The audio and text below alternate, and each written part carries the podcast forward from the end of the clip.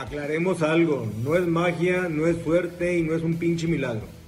Es la chinga de todos los días, sí, de trabajar duro y con inteligencia. Bienvenido a tu podcast, Negocios Chingones. Vamos a invertirle a la empresa más importante que tenemos todos, la mente. Hola, ¿cómo? Pues, ¿qué creen? Hoy por fin tenemos otra mujer en una entrevista. Tenemos a Gio Abramo, que es cofundadora de Soy Plena. Gio, gracias por estar aquí, gracias por recibirnos. La entrevista es en su oficina, así es de que imagínense, nos colamos. Pero, Gio, me gustaría que nos platicaras un poquito de quién es Gio. Y más adelante quiero que entremos al, tema de, su startup, que está bastante interesante. ¿Quién es Gio? Bueno, me presento. Yo soy, eh, soy Gio, soy de, de, Monterrey. No sé si mi acento me vaya a adelantar.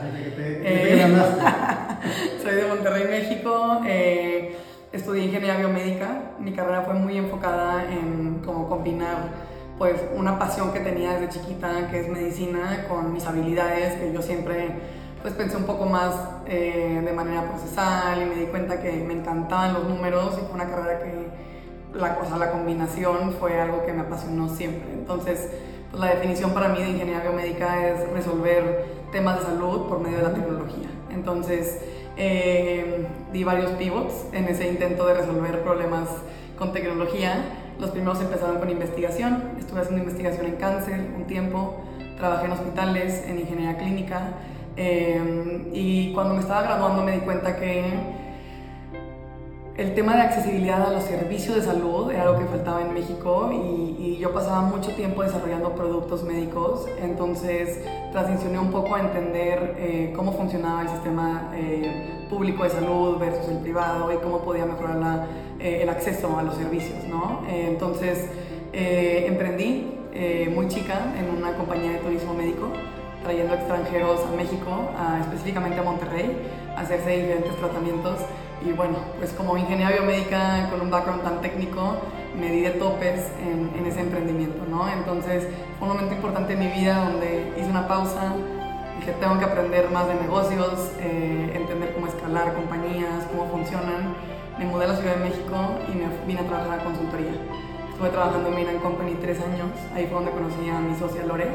Eh, mi primer proyecto de consultoría y bueno, pues, te imaginarás de topes, aprendí muchísimo, estuve en, en, diferentes industrias, en servicios financieros, trabajé en una mina aquí en México, en un ingenio azucarero en Guatemala, hice un poco de todo, entonces me pude empapar de diferentes industrias, industria automotriz en el norte del país, que estamos platicando ahorita de, emprendimiento, em, y, y, bueno, ya un poco después de, de esos tres años me di cuenta que me estaba alejando muchísimo de lo que yo sentía que era mi misión en esta vida, que era eh, mejorar la vida de las personas. Y me tomé un break de seis meses, me fui a trabajar a Moons, que son, es un startup de alineadores dentales invisibles aquí en México. Y me volvió a abrir los ojos, eh, pude ver cómo la tecnología impactaba directamente en la accesibilidad en los servicios de salud. Y, y, bueno, vi cómo el mundo de emprendimiento, el mundo de health tech estaba llegando a México y a Latinoamérica. Mi rol en Moons fue abrir Moons Colombia. Entonces estuve un tiempo en Bogotá eh, abriendo la operación allá. Increíble la experiencia. Regreso a México pues con esta idea de, emprender. Hago un par de meses eh, prácticas profesionales en Sagana, un, un fondo de impacto social basado en Europa y tuve la oportunidad de, de, armar la tesis de inversión de salud de la mujer para ellos, muy enfocada en, el sudeste asiático eh, y me di cuenta que el mercado era parecido y tuve ahí pues varios momentos como de eh, encuentro donde nunca se me había ocurrido combinar como lo que me apasionaba, que era emprender en salud, con algo más interno que traía, que era el un, sentimiento de culpabilidad por ser mujer, eh, la pena que a veces me daba como hablar de mi cuerpo, hablar de los cambios, me enojé horrible cuando me empezó a bajar de chiquita, o sea, ese tipo de sentimientos que, que, iba teniendo acompañado con todo el empoderamiento de la mujer, los movimientos que estaba viendo en México y dije, es una oportunidad increíble para poder traer esto a mi país. Justo eh, después de ese momento me fui al MBA, eh, estuve en, en Harvard haciendo mi MBA y, y, ahí fue donde me reencontré con Lore, que ya estaba haciendo su MBA en Stanford, y empezamos a platicar un poco de estos modelos que veíamos en Estados Unidos y en Europa, de Femtex, que es la industria en la que estamos, eh, que es la industria de, salud de la mujer apalancando la tecnología, eh, para poder encontrar cuál era el modelo ideal para traer eh, a plena a, a México. ¿Cómo te das cuenta que no estás en el camino correcto? Porque, digo, ya estás trabajando en una, una consultoría, ya te mandaron a. después te vas a una startup, de esa startup te mandan a Colombia, ya estás, pues, de cierta manera, este, viendo cosas diferentes a través de negocios. Pero en qué momento dices, esto no es lo mío, o sea, ¿cómo, cómo te llega ese flachazo de decir, no, pues creo que este no es el camino? Sí, creo que la primera fue cuando estaba haciendo investigación, o sea, que le sacaba plática hasta a los codos, o sea, em, fue como una, digo, es súper admirable y en verdad como me encantaba lo, lo, que, lo que hacía como a, a, grandes rasgos, pero me di cuenta que mi personalidad era de moverme, ejecutar, el día más feliz en, el laboratorio fue el día que, que, se descompuso un refrigerador y yo lo arreglé. O sea, entonces ahí me di cuenta que en verdad eh, mi personalidad era más como de doer, el, el, poder resolver cosas de una forma innovadora. Entonces te vas dando cuenta cómo, o sea, qué trabajos te traen energía y qué trabajos te restan energía. Entonces eh, me di cuenta que cuando estaba en negocios, en consultoría, me encantó. Me encantó como esta dinámica de cambiar de proyectos, y, fui tomando lo bueno de cada, de cada uno de los trabajos para poder llegar a donde estoy. Creo que como sé que estoy en el lugar indicado es porque me levanto todos los días eh, emocionadísima por lo que estoy haciendo y sabiendo que pues, el, el, trabajo que estoy haciendo tiene un impacto a algo que me apasiona muchísimo, que es mejorar la vida de las mujeres en México. Está bien padre. Cuando decides irte, dice, me voy a tomar un MBA y me voy a Harvard. ¿Qué gran cambio es estudiar en Harvard? Te sientes chiquitita. O sea, llegué y, sí, lo primero que pensé dije, soy un error en el sistema que estoy haciendo aquí. O sea, impresionante. Y luego te das dando cuenta que en clases eh, los comentarios que, que, haces normalmente en las clases de, Harvard es todo por, eh, por participación, son casos de negocio que analizas eh, en cada clase. Cuando me doy cuenta que aporto, que aporto a mi clase, que soy un, un una persona importante dentro del conjunto de, diversidad que existe, que estoy aportando un, punto de vista diferente como mexicana. Era la única mexicana de mi salón. Entonces ahí me di cuenta que, por algo estaba ahí y que no podía tener miedo a sentirme menos de los que los demás por, por, por, inseguridades internas, ¿no? Entonces, una vez que cambié esa perspectiva de voy a tomar lo mejor que tengo, aprender de mis compañeros, que todos son unos cracks, y, poner mi granito de arena en esta clase eh, de punto de vista de mujer mexicana, con el background que tenía, eh, me di cuenta que, que, que podíamos crear muchísimas más cosas juntos. Entonces fue una experiencia inolvidable. ¿Hay una gran diferencia de estudiar en Harvard a estudiar en otro lado? Creo que yo soy, os digo, soy fan de, de, la academia, o sea, me encanta, me encanta aprender y a todo el mundo le diría que, o sea, que si tienen la oportunidad de, seguir aprendiendo eh, a lo largo de su vida, eh, lo, lo, hagan. Honestamente, creo que todas las escuelas, todas las universidades aportan eh, a cada persona y yo creo que es mucho más como un fit de, de cada universidad, ¿no? Entonces, si alguien está en un punto donde tienen que escoger una, una universidad, yo los invitaría a que hablaran con alumni como de esa universidad para, para ver si, si, tienen fit con, con, la universidad o no, porque todas las universidades, todas las instituciones son bastante buenas y es nada más cuál hace más fit contigo. Y el nivel de relaciones, porque obviamente es un papel importante en la vida de los negocios, sí. las relaciones. ¿Qué tan bien juega ese papel en Harvard? Bastante bien, la verdad. Eh, en el momento que tuvimos la oportunidad de levantar la primera ronda de capital, el teníamos acceso a mucha gente que nunca pensé tener acceso a. Eh, sobre todo, digo, desde el punto de vista de Harvard, como el de Stanford con Lore, eh, fuimos muy, muy afortunadas de poder tocar puertas donde nunca creí que, pudiera haber tocado. Entonces, y sobre todo, tanto para el, para el levantamiento de capital como para consejos. Tuve la oportunidad de hablar con muchas emprendedoras que estaban emprendiendo en salud en otros lados del mundo en Brasil, en Estados Unidos, en India, exalumnas de, de, Harvard que nos decían, por aquí sí está bien, por aquí no, ya me topes acá, sobre todo porque fuimos la primera Femtech que llegó a México con esta idea de proveer salud integral. Entonces, eh, sí, agradezco mucho esa red de, de, contactos que nos pudieron dar, tanto para pedir consejos, iterar en el modelo de negocios, como para la parte de levantamiento de capital. ¿Cómo decides tú y Lore? Decir, queremos crear Soy Plena. ¿En qué momento? Digo, tú estando en Harvard, ella estando en Stanford, ¿en qué momento dicen, hablamos y cómo ves, hacemos esto? Creo que empezó desde mucho antes. Cuando nos conocimos en consultoría, eh, parte de lo que nos unía era esta pasión que teníamos por, por la salud. Yo tuve la oportunidad de irme a trabajar a Moons, ella se fue a trabajar a Sala 1, que es un startup también de oftalmología.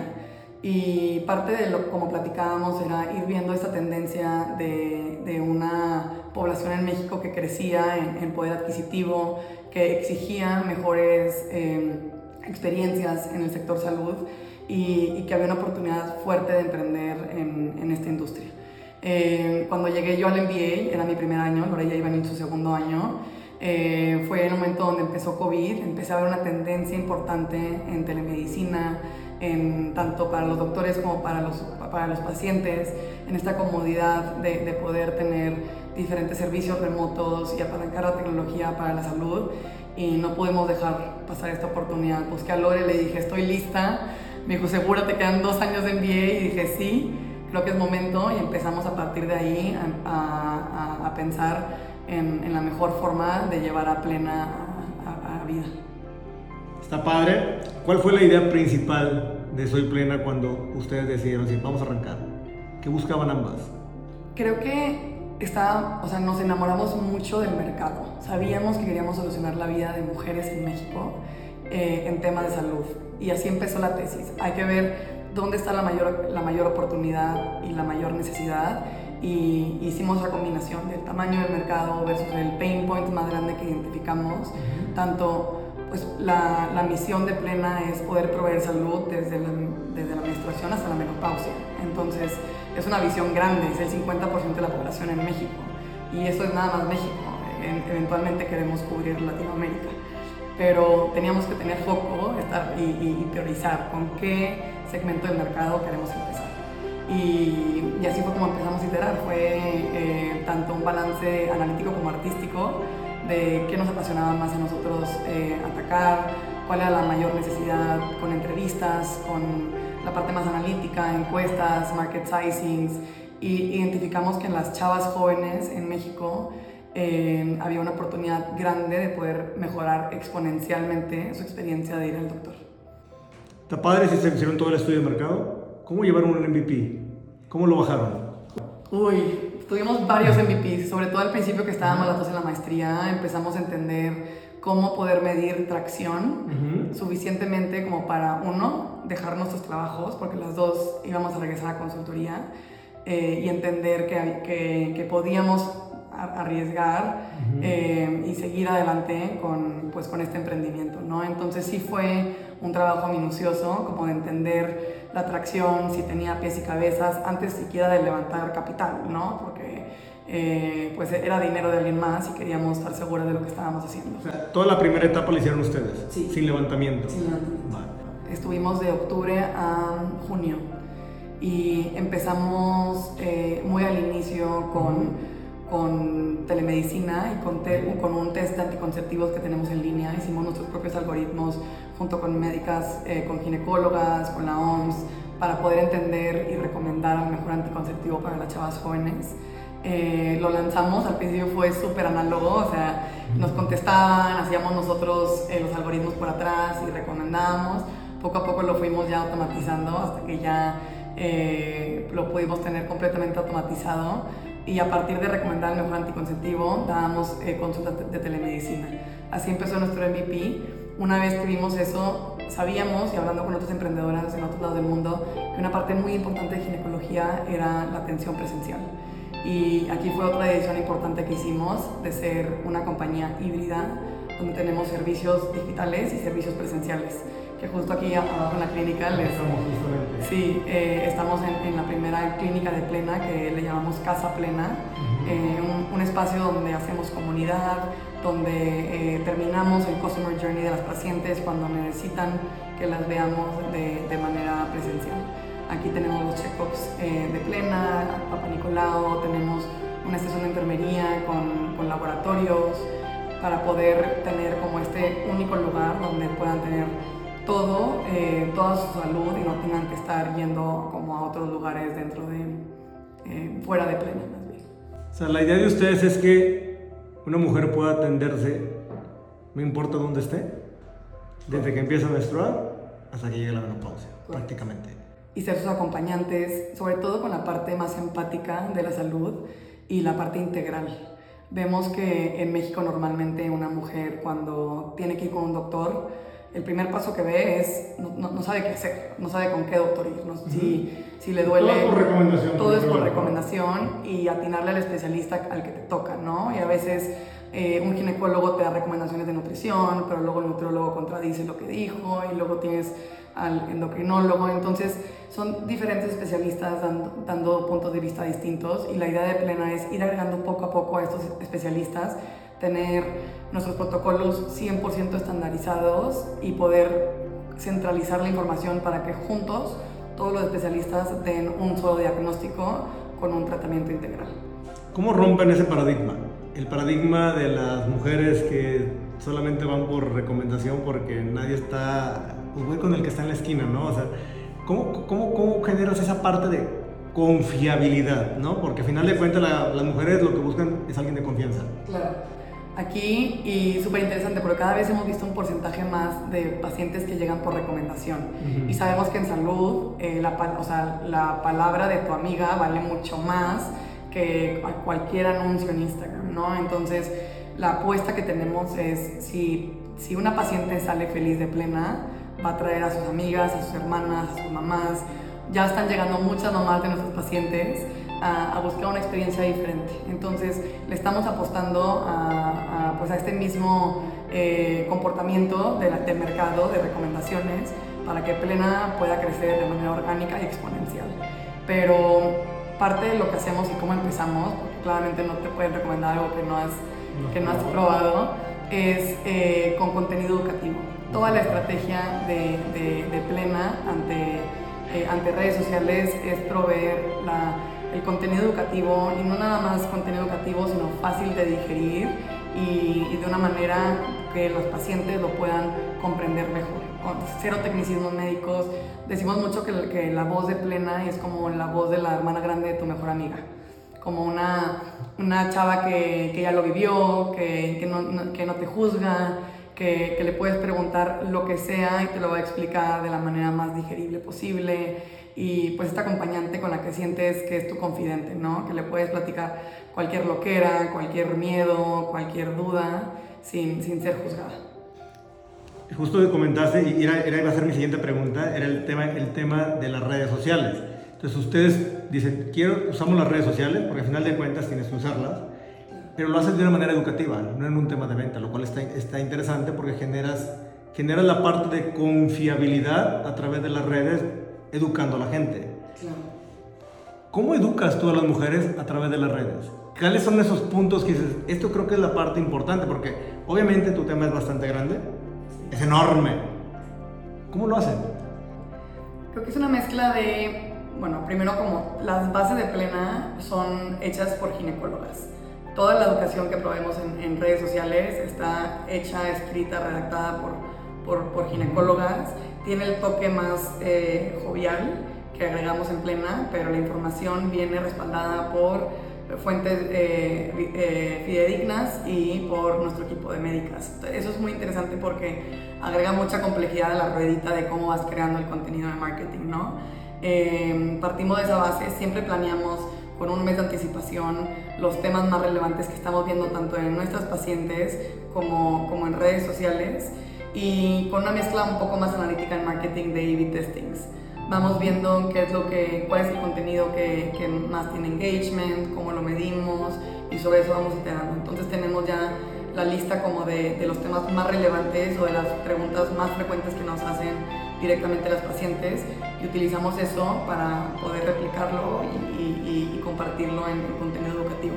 Creo que algo que sí eh, vale la pena mencionar tener marketing con contenido educativo es tener mucha paciencia, porque no es, un, no es un marketing tan agresivo, no es tan directo, entonces eh, ha costado entender qué tipo de contenido y esperar que este crecimiento orgánico dé los frutos que está dando ahorita, ¿no? Entonces llevamos meses siendo pacientes, meses eh, desaprovechados, si lo quieres ver así, que ya estamos cosechando eso, pero en, en ser más agresivas en venta para que podamos ganarnos la confianza de las pacientes en redes sociales. Pero justo creo que, y, es algo que mucha gente a veces hace, cree que ir por la parte de viralidad y crecer mucho, a veces suele ser contraproducente. La parte educativa es la parte que enseña, la parte que realmente, a lo mejor te ven más poca gente, pero realmente te ven los que deben de verte. O sea, no es cantidad de likes, cantidad de views, es obviamente qué es lo que estás dando, qué, qué es lo que le entrego a la gente. Y creo que eso a veces tiene mucho más importancia que mucho. Yo creo que también mucho tiene que ver, por ejemplo, la gente que viene aquí y sale contenta, ese tipo de testimonios que van afuera y recomiendan, pues es también lo que hace que valgan las cosas, ¿no? Y, creo que es lo que hace que las empresas realmente puedan crecer, el servicio que reciben, ¿no? Y que, que se les brinde y que dicen, wow, quiero regresar y quiero recomendar. Y no todo el mundo logra esa parte. Entonces, una vez que ustedes logran y dicen, ya queremos esto, esta es la idea, ¿cuánto tiempo les tomó? Ya decir, vamos a empezar, pero tal, tal fecha vamos a hacer un lanzamiento hacia, ahora sí, un venture. Sí, y creo que justo eso va como a la siguiente iteración del MVP. Entonces sabíamos que teníamos que tener presencia física y no queríamos hacer esto antes de probar que podíamos poder entender el tipo de servicios que íbamos a dar, el punto de precio en el que lo íbamos a ofrecer, el costo de adquisición por paciente. Teníamos hipótesis ya hechas antes de poder lanzar presencia física y decidimos el, el verano del año pasado, justo cuando levantamos la primera ronda de capital, abrir un pequeño consultorio en Las Águilas, justo aquí cerca, eh, donde empezamos a ver pacientes. Hicimos un MVP, brandeamos el consultorio eh, con la marca de Plena, contratamos a una médica eh, tiempo completo y medio tiempo, porque nada más habíamos rentado medio tiempo del consultorio, porque estaba ocupado la otra mitad del tiempo. Y empezamos ahí a ver pacientes siendo pacientes, ah, en la redundancia, pero fuimos muy pacientes en el crecimiento porque estábamos bastante, bastante enfocadas en estandarizar los protocolos de ginecología. Estuvimos así de octubre a marzo, operando este consultorio chiquito, entendiendo bien nuestra estrategia de marketing, los protocolos de servicios, el punto de precio, todo bastante basado en, en, data. Y mm, una vez que nos eh, empezamos a sentir más cómodas con, con, lo que estábamos ofreciendo, vimos una atracción, teníamos eh, agendas llenas para los siguientes dos meses en nuestro consultorio de medio tiempo, dijimos, aquí hay algo, esta es una oportunidad y esto en verdad eh, es una necesidad grande en México, hay que hacerlo y hay que hacerlo grande. Entonces, ese fue un punto donde decidimos sí tener presencia física, sobre todo para la primera clínica queríamos que fuera nuestra poder controlar desde que la paciente entra hasta el seguimiento, para poder estandarizar todo y una vez que decidamos escalar, entender los diferentes modelos de, de, expansión que nos falta probar en los siguientes meses. ¿Cómo logras tener dos meses llenos en un MVP? Digo, está cañón, porque hay mucha gente que ya abre su consultorio y espera meses o años para que realmente se le llene. Pero ustedes hacen el lanzamiento y dicen, oye, estoy lleno dos meses. Claro que hay algo, obviamente si hay algo.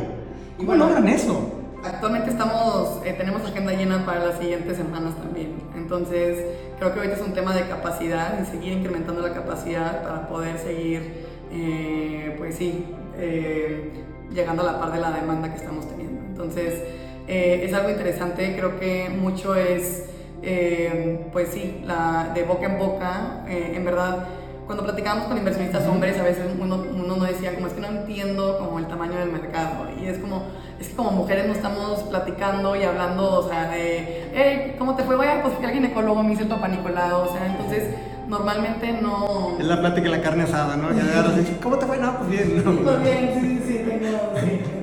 es, es un tema que no se habla tanto, pero la necesidad está ahí y es, para las mujeres, nuestro nuestra ginecóloga es nuestra doctora de cabecera. Yo le confío todo a mi ginecóloga, desde eh, con qué otro doctor ir, qué me recomienda hacer, por qué, por los lazos de intimidad que, que, compartes con esa persona. Entonces sabíamos que, que, era una oportunidad grande y si lo hacíamos bien, eh, podíamos crecer de esta manera. Entonces todo ha sido el poder probar que la forma en la que Plena eh, ofrece estos servicios de ginecología es, es totalmente diferente a ir a un ginecólogo tradicional. Comentaste también algo que vale mucho la pena volver a, volver a hablar sobre eso. Hablaste sobre el análisis de la data. Y yo creo que el, el poder analizar qué haces bien, qué haces mal, qué, qué le falta, escuchar esa parte es lo que a veces hace que las cosas sucedan. El tú creer que estás bien no siempre es tener la razón. Entonces, a ustedes si hubo un cambio a través de la data, de lo que ustedes tenían como idea planeado hacer y que la misma data les haya cambiado cosas. Uy, sí, bastantes. Creo que desde dónde ubicar a Plena, hicimos todo un análisis eh, geográfico de la Ciudad de México. Eh, al principio estábamos bastante enfocados en calles primarias. Y era como, ok, y cuando hacíamos análisis y preguntábamos a las mujeres, no, quieren ir al ginecólogo, obviamente no quieren ir a una, a una calle privada, estar ahí en insurgentes. Entonces fuimos entendiendo como las necesidades con mucha más data hasta que encontramos esta ubicación. Ese fue como un, para nosotros, eh, un descubrimiento bastante grande porque estábamos buscando locales llamativos en, en, como las calles más grandes de la Ciudad de México y entonces fue como un, momento de iteración. Creo que también el mix de los servicios que ofrecemos, teníamos ciertas hipótesis eh, que, que pues se comprobaron distintas con la data que estábamos teniendo y creo que la última, que es como la más reciente, es qué servicios lanzar después de ginecología, porque la idea de Plena es poder ser este, este lugar donde puedas tratar toda tu salud como mujer y tener diagnósticos integrales con un equipo integral de, de salud. Y, y tuvimos, un, tuvimos mucho cuidado con cuáles eran los siguientes pasos para Plena en la expansión de servicios. Eh, platicamos con muchas de nuestras usuarias lanzamos muchas encuestas y, y bueno, justo hace dos semanas lanzamos psicología, que, que justo hemos visto eh, cómo ha crecido eh, increíblemente a nivel nacional este servicio digital y eh, acabamos de abrir nutrición ayer, literal. Entonces, para esto sí platicamos mucho con, las, con, con nuestros pacientes de cuáles son los servicios que más necesitas, con cuánta frecuencia, cada cuánto vas, cuáles son tus más grandes miedos cuando vienes al, ginecólogo y cómo lo puede tratar un psicólogo. Entonces, esta parte de, juntar data eh, fue súper importante para nosotros, porque claro que mi experiencia como mujer es muy diferente a la experiencia eh, de, de, otras mujeres y no queríamos que, aunque yo soy eh, pues un prototipo típico para plena, o sea, literalmente es un servicio que yo necesitaba y por eso es parte de por qué estamos tan enamoradas de esta misión y Lore también. queríamos también tomar decisiones con, con data y no simplemente con, con nuestras experiencias del pasado. Lo que lo hace interesante, y creo que es bueno, son lo que ustedes tienen ahí, es bueno, la cantidad de usuarios que pueden llegar a tener. Cuando tú tienes una cantidad de usuarios importante, pues al final de cuentas vas a crear un ecosistema hacia la mujer. O sea, las necesidades las vas a poder tener en el ámbito que tú quieras. Entonces, creo que eso es lo que lo, el, el, gran valor también que ustedes tienen, el poder armar un ecosistema dirigido a la mujer. Y creo que afuera no hay gran cosa de eso. No, todo es presencial, todo es así, nada digital el, poder analizar data, el que la gente entienda, el que mucha gente que vaya estudia para ser, no sé, un, médico, un doctor, o sea, el, psicólogo, lo que tú quieras, pues mucha gente ni siquiera se enfoca en realmente si tiene que ir a verificar una data, cómo le hace para crecer, todo lo hacen presencial, no es escalable. Y lo que me gusta de ustedes es que tienen, tienen crean una, una empresa que es 100% escalable, tiene una escalabilidad enorme. Puedes ir a donde quieras y no nada más México. Correcto al final de cuentas eres toda Latinoamérica. Sí. O sea, y eso está padre. La verdad que ahí sí, ahorita que me estás platicando, o sea, mi cabeza empieza también a ver, claro, es un ecosistema de negocio bastante impresionante. Es muy grande, ¿sí? Porque al final de cuentas tienes a los usuarios. Lo que me llama la atención es que una vez que ya validaste, ya tenías esto, dices, ok, si hay negocio. ¿Cómo decides a qué venture capital ir? ¿O por qué no ir a Friends and Family? ¿O por, por qué escoger? Sí, Creo que teníamos una mezcla de ambos, eh, una mezcla de ángeles estratégicos y friends and family, gente que, que nos conociera, eh, ahí involucramos también a, eh, inversionistas tipo Sala 1, Moons, ir entendiendo eh, quién en el ecosistema tenido experiencia y queríamos traerlos como ángeles que ya, ya lo vivieron, emprendedores, eh, igual gente expertos en el sector salud, en temas de, de hospitales, seguros. Fuimos armando como nuestra red de ángeles que tuvieran experiencia en México con una mezcla y, y Lore y yo tomamos la decisión de, de tomar eh, Venture Capital por este mindset de, de, crecimiento exponencial que queríamos tener. Queríamos que fuera una compañía rentable y, y sobre todo rentable para poder seguir expandiendo. Queríamos que eh, Plena no se quedara únicamente en Ciudad de México, que fuera una compañía escalable a nivel nacional y a nivel internacional y queremos que cada chava de 14 años que sintiera culpabilidad con los cambios de su cuerpo ya no lo sintiera. Y cada mamá que no tiene idea qué está pasando durante el embarazo y, y, y su peso y, y, los diferentes cambios de humor que está sintiendo no sienta eso. Y una mujer eh, que está viviendo la menopausia que hemos visto no sé a nuestras mamás tías y que nadie te platica como paso a paso qué es lo que te está pasando. Entonces Sabemos que la oportunidad aquí está, está enorme y que un venture capital nos iba a retar a pensar distinto y a no quedarnos cómodas con modelos más tradicionales de salud que nos permitieran poder escalar de manera exponencial. Y ahora sí, una vez que decidimos irnos por venture capital, cuál es el mejor para plena, creo que ahí es mucho, y, parecía las universidades, como de no hay un VC que sea mejor que el otro, hay un VC que tiene mayor fit contigo, ¿no? Entonces, eh, en esta parte buscábamos nosotros específicamente un venture capital que conociera el sector salud, tanto aquí como en cualquier otro país. Y creo que es importante porque el, a veces el, como el, el capital de, de, venture capital no es tan paciente, pero en salud necesitábamos que fuera capital paciente en temas de, de crecimiento porque no estábamos dispuestas a sacrificar calidad por crecimiento. Entonces, este, este mindset eh, de, de, emprendimiento que, no sé, lees en Lean Startup, de la itera, eh, si falla, itera, es un muy buen mindset y lo usamos mucho para temas donde podemos fallar, pero no íbamos a fallar en la calidad de servicios. Entonces, un venture capital que entendiera eso era muy importante para nosotros. Ya está padre. Entonces ahí decides, me voy a ir a un venture. Va, se van al venture ¿Cómo generas una evaluación de algo que ya empieza y que tiene pies, cabeza y que tiene un MVP que está validado?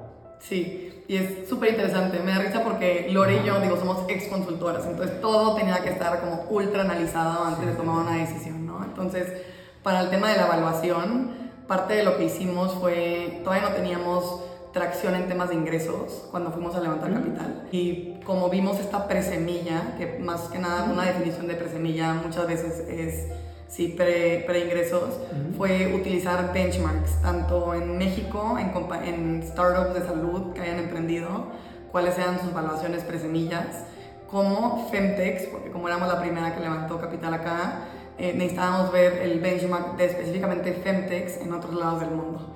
Estados Unidos, que claramente pues tiene evaluaciones más grandes, Brasil, que se parecen un poco más a nosotros, eh, evaluaciones en India, por ejemplo. Hicimos un cruce tanto de los benchmarks nacionales de la Startup Salud con benchmarks internacionales de Femtex. Eh, un poco fue como el, el, el, método que usamos. El método que usamos. Claro que también es muy importante cuando piensas una evaluación, que la evaluación no puede ser tan alta si estábamos pensando que en un año íbamos a volver a levantar capital y queríamos incrementar la evaluación. Entonces es una mezcla como es muy, eh, muy importante entre ver tus números, ver tus proyecciones, a cuánto puedes llegar en un año para ver a cuánto puede estar tu, tu, tu evaluación el siguiente año, ¿no? Entonces tampoco nos podíamos subir tanto cuando el mercado estaba súper loco en el 2021 en temas de evaluaciones, porque sabíamos que, eh, que necesitábamos ser un poco más pacientes en temas de crecimiento y y bueno, llegar a nuestras proyecciones para las siguientes evaluaciones. Sí, fíjate que comentas algo que, que, sí es importante y creo que para toda la gente que nos va, nos va a ver, nos va a escuchar. Hay mucha gente que no sabe cómo evaluar un negocio, porque es complicado. Entendamos que el tipo de evaluación que generas en una empresa tradicional lineal es diferente. Si lo haces con una base, porque tiene una solidez, porque traen ingresos, porque ya llevan, ya llevan, ya llevan una trayectoria. En una startup de, de arranque, de inicio, pues es complicado porque no hay nada. O sea, no hay un récord. O sea, sí está la idea, si hay una, si, en tu caso, por ejemplo, ya hay un MVP, ya hay muchas cosas, pero generar un valor a veces es muy complicado y hay te atoras. O sea, no es tan fácil. Mucha gente cree, ay, bueno, pues ve y pide dinero. No, porque también en ir pide dinero y no vas bien, hace que quemes, obviamente, como decimos aquí, un cartucho y ya no sirvió. Entonces, sí es importante que la gente, lo que comentas tú, que pueda también usar ese método. Y me gusta cómo lo hicieron ustedes. Porque al final de cuentas lo que hicieron fue revisar el mercado y revisar, obviamente, con quién ir. Mucha gente a veces no revisa con quién ir y, se lanza con el mejor postor, ¿no? El que cree que le va a dar más dinero y a veces no suele ser lo mejor. Y a veces no necesitas tanto dinero. Justo. Entonces, como que también es pensar como cuánto capital necesitas ahorita para probar tu siguiente hipótesis para volver a levantar capital. Y así no sacrificas tanto el, tu negocio. Entonces, eh, y justo era eso, o sea, necesitábamos ver cuánto necesitábamos y ahí haces tu modelo financiero para ver cuánto necesitas gastar. Obviamente con un colchón de 5 o 6 meses, eh, porque siempre todo sale más caro de lo que lo pones en un Excel. Y, y, a partir de eso ves cuánto necesitas levantar para que no, pues sí, no levantes de más y no tengas que sacrificar participación de tu compañía tan temprano. Sí, es correcto. Y creo que, que, esa parte la hicieron ustedes bastante bien. Digo, no es como me voy a aborazar y creo que voy a recibir mucho dinero. Y sí, ahora qué haces con ese dinero, gástatela. Y no, no es nomás gastármela, como doy resultados. Porque obviamente el meterte con un venture te va a pedir también cómo vas. ¿Qué obtienes de un venture aparte de recibir dinero? Porque obviamente sí recibes el dinero, pero ellos no entran nada más por darte el dinero, entran porque están buscando algo. Pero también sé que no te dejan solo. Sí, totalmente. No, y si fuera nada más el dinero, no hubiéramos tomado dinero de un venture capital. Entonces, creo que mucho de lo que estábamos buscando y lo tuvimos este último año de nuestros eh, venture capitals levantamos de, de Canary, de 500 Startups, fue mucho eh, la parte de estrategia. Tuvimos workshops de estrategia con ellos, de a dónde puede ir la compañía, como la parte más estratégica de toma de decisiones. Cuando Gloria y yo nos atorábamos en una decisión importante que iba a, eh, pues sí, a, pegar en la estrategia de plena, acudíamos a nuestros inversionistas, tanto a Los Ángeles como a los, a los inversionistas de Venture Capital, que ya lo han visto antes, que que lo han, lo han visto con otras compañías de su portafolio. Entonces la parte de estrategia siempre eh, la valoramos mucho Lore y yo de nuestros venture capitals. Eh, creo que una parte más táctica es para una compañía empezar de cero es súper complicado. El tema de proveedores, que contadores, que arquitectos, que eh, programadores, necesito talento, necesito contratar a, a gente de tech, gente de productos, gente de operaciones y el el ecosistema que ellos tienen de talento, de proveedores, es increíble. Entonces estábamos a una llamada de, por favor recomiéndame o estamos buscando este, este rol y casi siempre nos traían a muy buen talento, nos recomendaban a proveedores, contadores, abogados. Eh, te facilita muchísimo la vida ya también en la parte operativa. El talento, lo tocaste. Y hay un tercero, pero ahorita paso al, al, al, tercer beneficio de tener Venture Capital. Vamos a través del talento. ¿Qué tan importante es para ustedes el talento? Es lo más importante y creo que parte del rol como de ser, eh, bueno, en nuestro caso co-CEOs, es eh, los primeros 10, 20 personas que, que, que, pertenecen a Plena son las personas más importantes y es la base y, y, y las fundaciones para, para que Plena la haga o no la haga. Entonces, desde el proceso que tenemos de reclutamiento, porque necesitamos encontrar a gente que esté enamorado de, la misión y que tenga eh, pues la, capacidad y el talento de poder crecer con nosotros, eh, tanto como en las siguientes etapas como a largo plazo, ¿no? Entonces, súper, súper importante, creo que es la, el, o sea, el rol más importante de, de, un manager en una etapa tan temprana, saber reclutar al mejor talento para, la compañía en la que estás. ¿Cómo haces que el talento no se vaya? ¿Generan vesting o obviamente generan algún plan para diferente al talento? Creo que una, y eh, bueno, tiene como varios puntos esta, esta, esta, pregunta. Una es la parte más rápida, todos, todos los empleados tienen vesting, entonces eh, esto ayuda muchísimo a que estén mega involucrados y mega motivados a, a, crecer con nosotros. Entonces, creas un ambiente donde plena de todos y, y, si crecen con plena, crecen exponencialmente. Y creo que hemos visto muchos ejemplos en Latinoamérica donde eso ya está redituando. Eh, ves a Nubank, Rappi, la gente que tiene equity de, de estas eh, startups más grandes eh, ya, ya, lo puedes ver, entonces es más fácil eh, tenerlo tan tangible, que se sientan parte de algo que puede llegar a crecer y, y va a llegar a crecer de manera exponencial, ¿no? Entonces, súper importante que los primeros empleados todos estén eh, igual de involucrados con, con, stock options. la siguiente es un poco el tema de, de la misión y sobre todo en, en plena, que tenemos como tan cercano, que justo aquí abajo está la clínica, eh, testimoniales, chavas que salen con, con, una sonrisa de oreja a oreja. Es súper, o sea, y es impresionante cómo cada vez que escuchamos estos testimoniales, platicamos de historias de pacientes, cuando tenemos como historias de mega éxito, que le cambiamos la vida a una paciente, que diagnosticamos algo a tiempo, eh, que nos marcan los reviews que tenemos en Google, es literalmente comida al alma. Entonces, eso sigue, o sea, eso hace que en los momentos más duros todos nos paremos, sigamos adelante, le metamos esas horas extras para sacarlo, porque es gente, somos un equipo que estamos muy enamorados de la misión. Se nota, se nota cañón. no, está padre porque creo que al final de cuentas tienen la experiencia de vivir desde, desde la idea hasta el desarrollo que llevan al día de hoy. Sí. Y eso está padrísimo. Entonces, creo que dices la pregunta referente a los, a los ventures, porque mucha gente a veces, el, el, hecho a veces de levantar capital en Friends and Family es muy bueno, pero no vas a obtener esa parte. O sea, no obtienes a lo mejor esa parte donde te van a poder ayudar a tomar mejores decisiones. Correcto. Porque al final de cuentas ahí no, no, no vas a encontrar eso. Sí encuentras capital. Digo, entonces que la gente sepa qué hay, qué hay de un lado y qué hay del otro. Claro. Del otro hay nada más capital. Vas a poder levantarlo. Ahorita ustedes entonces se fueron a la parte del presemilla. Imagino, ahora ya van a ir a la parte de levantar, ¿qué? ¿Semilla o se va a ir a una serie allá? Semilla.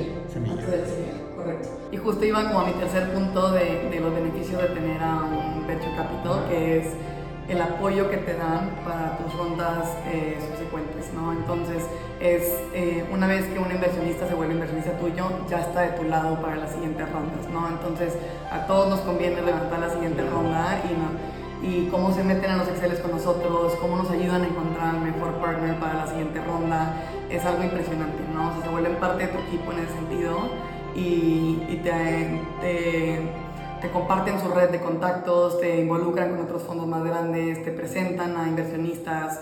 Es, es increíble porque se vuelven parte de tu equipo en ese sentido. Sí, eh, y eso, eso, eso, está, eso está padre porque obviamente ellos también, a todo el mundo les interesa, les interesa que la empresa tenga una buena evaluación. Claro. Para, obviamente si te vas a, a, la, a la presemilla, porque a final de cuentas el venture pues, va a tener un, una acción de mucho mejor valor a partir de ahí. Entonces, sí es importante, creo digo, la gente que nos, que nos, que nos va a escuchar y ver, que entienda el por qué los ventures, ¿no? O por qué entrar con, con, con, con, los inversores ángeles en un inicio también, porque recibes quizás mucha asesoría y habrá un momento donde pues despegue diferente, diferente la empresa, pero estás en un arranque. Claro. ¿Dónde te ves en cinco años? Me encanta la pregunta. Eh, híjole, las posibilidades son infinitas, pero como vemos a pleno en los siguientes cinco años es eh, teniendo presencia internacional y poder cubrir diferentes etapas de la vida de una mujer, entrar a maternidad, que para nosotros es súper importante poder acompañar a nuestros pacientes actuales en las diferentes etapas que están viviendo. Queremos tener presencia digital eh, de manera exponencial con diferentes servicios, no nada más quedarnos con ginecología, psicología y nutrición, sino agregar a diferentes especialistas, sobre todo ya mucho más enfocados a la parte de maternidad, asesora de lactancia, cursos psicoprofilácticos, poder ser el acompañante de millones de mujeres en México y en Latinoamérica, tanto en la parte eh, para las chavas jóvenes que todavía nos embarazan, como en el embarazo y en el posparto. En los siguientes cinco años vamos a estar abarcando todas las etapas de, una mujer. Sí, eso es crecer de manera exponencial, ¿estás Es crecer de manera exponencial y, y yo la verdad yo espero, digo, no conozco quién más esté en México ahorita creando algo similar referente a la mujer, pero creo que es un nicho muy interesante y también es un nicho que no ha estado bien atendido. Sí. Se, se ha dejado mucho. Yo creo que todo el mundo se ha enfocado en otro tipo de tecnologías, ¿no? Y creo que es algo que también va a existir de toda la vida, no se va a acabar. O sea, no es algo que decir, ah, el futuro llegó y se acabó. No, de hecho, todo lo contrario. Y sí creo que parte de lo que vino a hacer la pandemia fue incluso ayudar mucho esta parte, el cómo digitalizar a, todo el mundo, ¿no? Porque al final de cuentas nos subimos todo el mundo. El que no, se, no estaba todavía arriba de plataformas empezó a subirse, empezó a hacerse una persona digital. Claro. Obviamente México tiene un crecimiento importante en el tema digital, va avanzando. La mayoría de las startups tienen ciertas vertientes empieza por un lado de una vertiente, todo el mundo, porque obviamente sí, van creando un ecosistema y luego vas subiéndole, vas poniéndole cositas, ¿no? O sea, como ahorita dices, ya metimos el, la parte de, ¿qué es? El, sector, ajá, exacto, lo vas metiendo, pero también una vez que tú generas tanta, vamos a poner un caso como un rápido, ¿no? Empezaron obviamente con un tema de delivery, vamos a entregar comida. Punto número uno. Ahorita estás en un punto donde te dan tarjeta de crédito, te dan este, viajes, puedes comprar lo que tú quieras. O sea, si, al crear un ecosistema, porque creaste usuarios, obviamente entras en un mundo diferente. ¿Quieren ir hacia todo eso ustedes? ¿Quieren de verdad crecerlo hacia? Okay, Creo que la respuesta es queremos que queremos ganarnos y nos la vamos a ganar ah, eh, con el esfuerzo que estamos haciendo, la confianza de todos nuestros pacientes y, parte como de, de, la postura de plena es, queremos una compañía que te da todas las opciones y queremos que tú tomes la decisión. Entonces para esto es, te vamos a compartir toda tu información médica, te vamos a dar tus diagnósticos y ofrecerte los distintos caminos que puedes tener como una mujer. Y parte de esto es, obviamente, muchas veces como startup los recursos son limitados y actualmente de, de los muchos caminos que te ofrecemos, tú puedes ir eligiendo cuál tomar y, y mucho de esto está tercerizado pero queremos que como plena te podamos ofrecer todas estas opciones, eh, todos los diferentes métodos anticonceptivos, todos los diferentes eh, planes de embarazo, todos los diferentes productos de salud eh, dentro del ecosistema de plena. ¿Cómo generar una data tan importante para una farmacéutica? ¿Cómo generar una data importante para la tecnología de la salud? Por ejemplo, hoy todo el mundo se está migrando a la salud, eh, Apple está migrando a la salud inconscientemente, Nike migra a la salud inconscientemente, Amazon gira a la salud, todos inconscientemente. conscientemente, pero para nosotros es como, ah, no sabemos, ¿no? Pero realmente sí pasa. O sea, el hecho de incluso de a lo mejor traer un, reloj de esto, aquí hay mucha data. O sea, la data que yo traigo aquí es impresionante, un, un reloj inteligente que si la pongo, al momento que yo la bajo en mi aplicación, esa data es analizada. Obviamente la aplicación la analiza y tiene una información impresionante para todas las personas que traen un dispositivo de estos. ¿Qué va a pasar con toda esa data que ustedes van a generar? O sea, me llama mucho la atención porque está padrísimo. Creo padre. el paso más importante que dimos, que nos tardamos meses en hacer, fue la privacidad de la data. En, un, en, una, en una industria tan delicada como es salud y parte de nuestros valores primordiales, la confianza, necesitábamos tener base de datos 100% seguras donde no podamos corromper la, información personal de ninguna de nuestros pacientes. Y ahí hemos sido duras, firmes, nos ha costado contratos, em, pero es algo muy importante para nosotros poder tener las estructuras de las bases de datos 100% seguras y 100% privadas. Entonces, a partir de ahí, la postura que tenemos es no vender data y no, sí, no, no filtrarla fuera de plena. Eh, Generarla para ustedes mismos. Correcto, y, verla de forma agregada. Entonces, eh, es parte muy importante para nosotros porque lo que actualmente somos, somos una compañía de servicios, ¿no? Entonces, no, no estamos buscando monetizar de, de ninguna otra forma, eh, apalancando la de nuestros pacientes. Algo por lo que queremos recaudar esta data, la queremos analizar, es para entender qué es lo que sigue para Plena y cómo podemos darle el mejor servicio de, de forma enfocada, ¿no?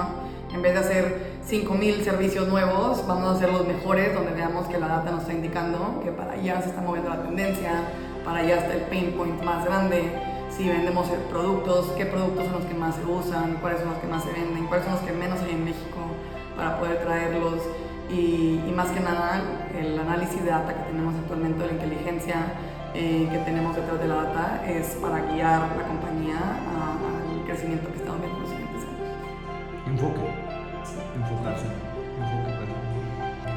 Y la segunda, que apenas la estamos construyendo, es el poder, y esto ha sido también súper interesante, nos faltan más, más puntos de datos para esto, es crear mejores diagnósticos. Y esto va a ser súper importante en los siguientes meses, sobre todo que agregamos ya nutrición y psicología, cuando analicemos la data y podamos ver cuáles son las tendencias, cuáles son las proyecciones, y vemos una mujer que cumple con A, B, C, y vemos que esta población eh, que cumple con A, B y C tiende a tener este tipo de, diagnósticos en el futuro, poder apostarle a la prevención en México.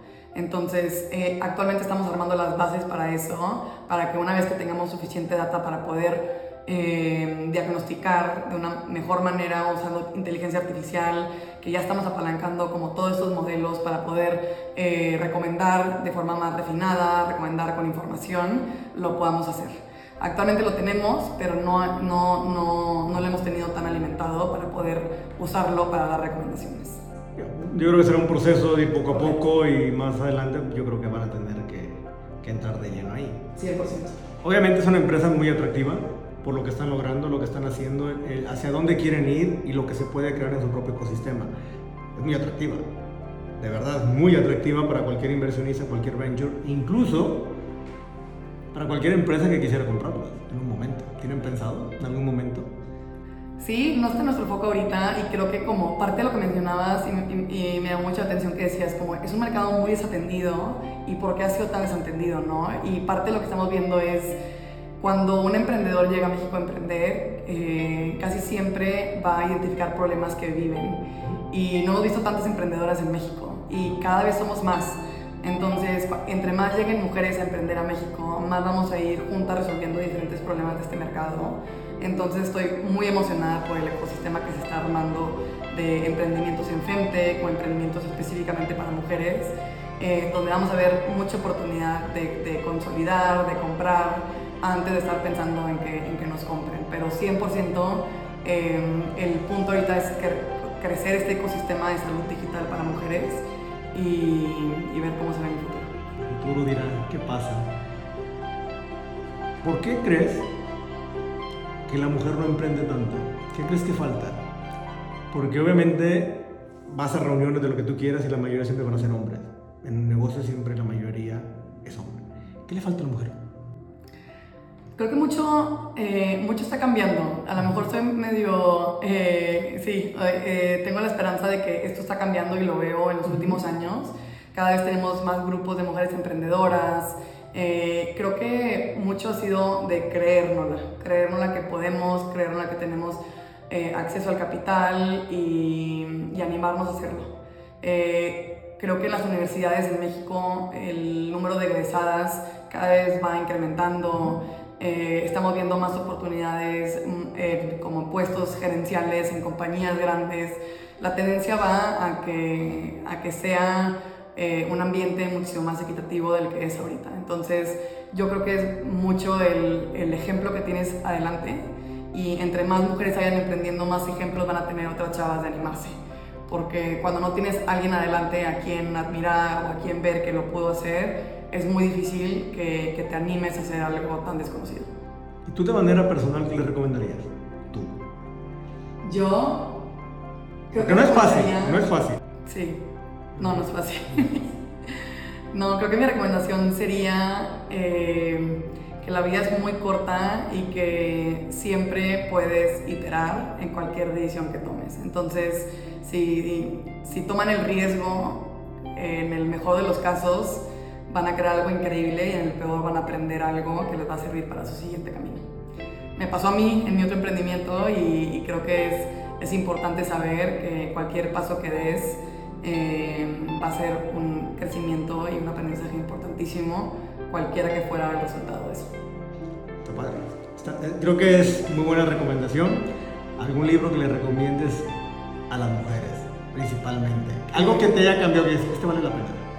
Creo que, y ahorita que mencionas a las mujeres, un libro que me marcó mucho y fue justo antes de irme al MBA, fue, ya me lo habían recomendado demasiado, pero eh, no, no, me había animado a leerlo, el de Lean In, que creo que toda mujer en el ámbito profesional, y eso invitaría también a los hombres eh, que lo leyeran, súper importante entender cuál es nuestro rol y que mucho de lo que podemos hacer para disminuir esta disparidad está en nosotras mismas.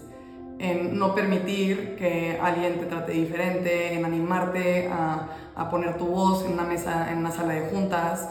Eh, es un libro que inspira mucho a creértela y, y a poder ser parte de, de, algo más grande en el ámbito laboral. Perfecto, yo, pues yo quiero agradecerte por esta plática. Creo que está bastante interesante, creo que entendemos y quiero que la gente entienda también el cómo funciona una startup, pero más allá de cómo funciona, cómo funciona la de ustedes. ¿Cuál es la idea y hacia dónde quieren ir y cuál es, cuál es ese motivo y por qué tienes tanta pasión por lo que estás hablando? que es justamente lo que ustedes están logrando. ¿Dónde pueden contactarlos a ustedes y quiénes pueden contactarlos a ustedes? Quien, quien quiera contactarnos, tienen eh, el contacto de LinkedIn eh, mío, Giovanna Bramo, eh, directamente para temas más de consejos eh, profesionales o, o de la vida. Me pueden contactar ahí. Para plena, anímense a venir, en verdad les va a cambiar la mentalidad de al ginecólogo a todas ustedes que están escuchando. Eh, estamos en redes sociales como Soy Plena con doble N eh, y estamos aquí en la Ciudad de México en nuestra clínica presencial. ¿Quién dijo que no había mujeres chingonas? Sí hay. Gracias.